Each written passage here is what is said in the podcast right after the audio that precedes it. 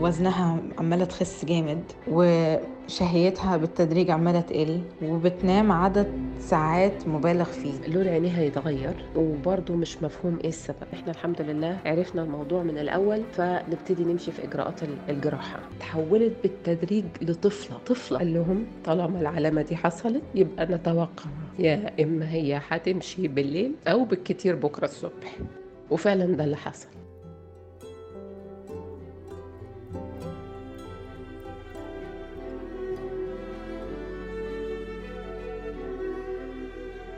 هاي كانت مقتطفات من الحلقة الماضية من بودكاست حكايتي مع السرطان الحلقة 18 بعنوان الجدي فقدة الإحساس بالشبع. المرأة هي أحلى هدية خص الله بها الرجل.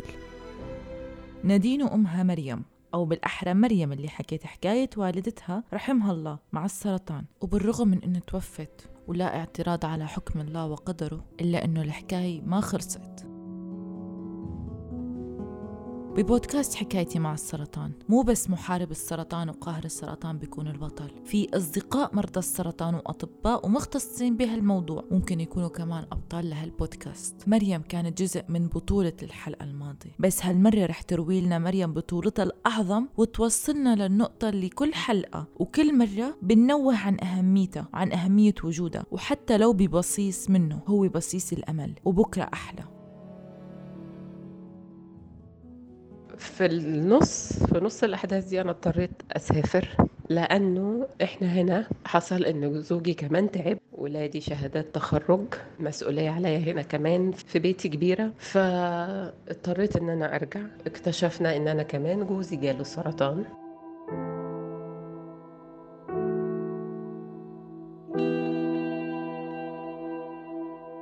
واكتشفناها بالصدفة البحتة بالصدفة البحتة إنه ضغطه مش بينزل. بدأت تحصل له أعراض في جسمه كده مش عارفين إيه هي الكحة ما بتخفش. بدأ ياخد علاج يخلص العلاج نعمل أشعة ما فيش فايدة. ضغط أكتر حاجة كانت لافتة انتباهنا. هو آه بطبيعته ضغطه عالي بس على الأقل لو أخد الدواء بتاعه لو أخد شرب الحاجات اللي بتنزل الضغط أو كده عادي كان الضغط يتجاوب المرة دي لأ خالص. لغاية أما الدكتورة شافت في وقت كده حاجة فالسيتي سكان بتاعه قالت له أنا الشعراية اللي طايرة في الرئة دي مش عجباني. رحنا وكملنا إجراءات وفحوصات واتعملت له جزعة.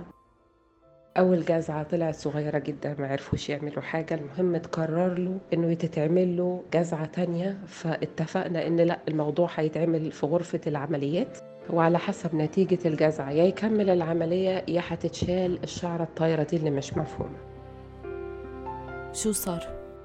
لقينا الدكتور داخل علينا يوم العملية في قلب العمليات. هو طلع برضو أخده الساعة سبعة ونص. الساعة عشرة ونص لقينا الدكتور بتاعه بيقول لنا للأسف الجزعة بينت إنه سرطان خبيث في الرئة في الفص الثالث من الرئة وإنه مش بؤرة واحدة ده كذا بؤرة جوه الفص الثالث يبقى السيناريو اللي إحنا اتفقنا عليه إن إحنا هنستأصل الجزء ده بالكامل علشان نحافظ على بقية الجسم. كيف كانت نفسيتك أنت وولادك بعد ما انصاب شخصين قراب منكم؟ كانت مفاجأة لينا كبيرة جدا لأنه كان لآخر وقت إحنا عايزين نشيل سيناريو السرطان ده بالكامل خلاص من دماغنا. وفي الوقت ده كانت لسه أمي عايشة بس خلاص مش مدركة أي شيء. فإحنا أوريدي مستهلكين نفسيا وجسديا وعقليا باللي حاصل في الأحداث اللي حاصلة في مصر. فبقى هنا كمان الموضوع شلته على عاتقي أنا وولادي وما قلناش لحد. شو هو السبب؟ علشان ما نتقلش على حد كمان إنه أنا كمان بمر بنفس الابتلاء بس مع أمي في جهة ومع زوجي في جهة.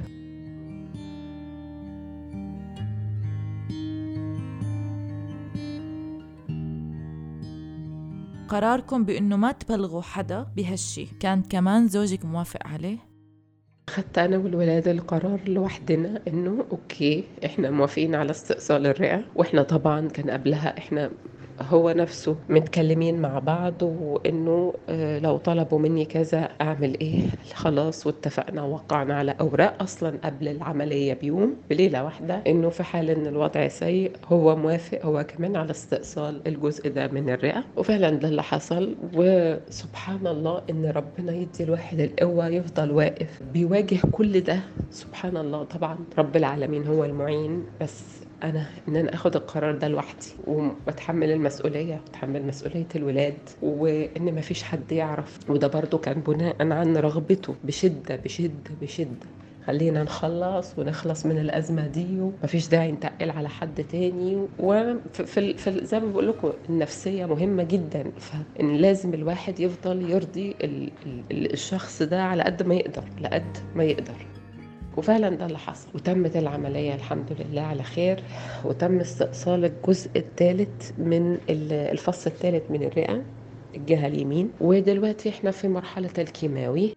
يعني أنت كنتي عون لزوجك واولادكم كانوا عون لإلكم يعني سندتوا بعضكم بهالمحنه الله المعين. طبعا مهما أتكلم على مساندة أولادي وعلى وقفتهم معايا ومع أبوهم والاهتمام والرعاية يعني ربنا يكرمنا فيهم يا رب ويعوضنا فيهم خير ويجعل لهم في كل خطوة سلامة. وفعلا الواحد راضي عنهم لأن البني آدم الحقيقي بيبان في المواقف دي. أهل الواحد فعلا الحمد لله تعب وربى وضحى وضحى والأولاد واقفين معانا وفي ظهرنا بفضل الله مساندين لينا في كل حاجة. وربنا في الآخر يشفي كل مريض يا رب وما يفرق أي أحباب لأن الوضع صعب وبتبقى المشاعر يعني صعبة. أنا الظروف اللي إحنا تعرضنا لها كلها مع أمي ومع نهاية الموضوع والحمد لله نقول قدر الله وما شاء فعل هي ارتاحت. وإن شاء الله هي في مكان أحسن. بس أنا كان مطلوب مني أفضل قوية وأفضل واقفة.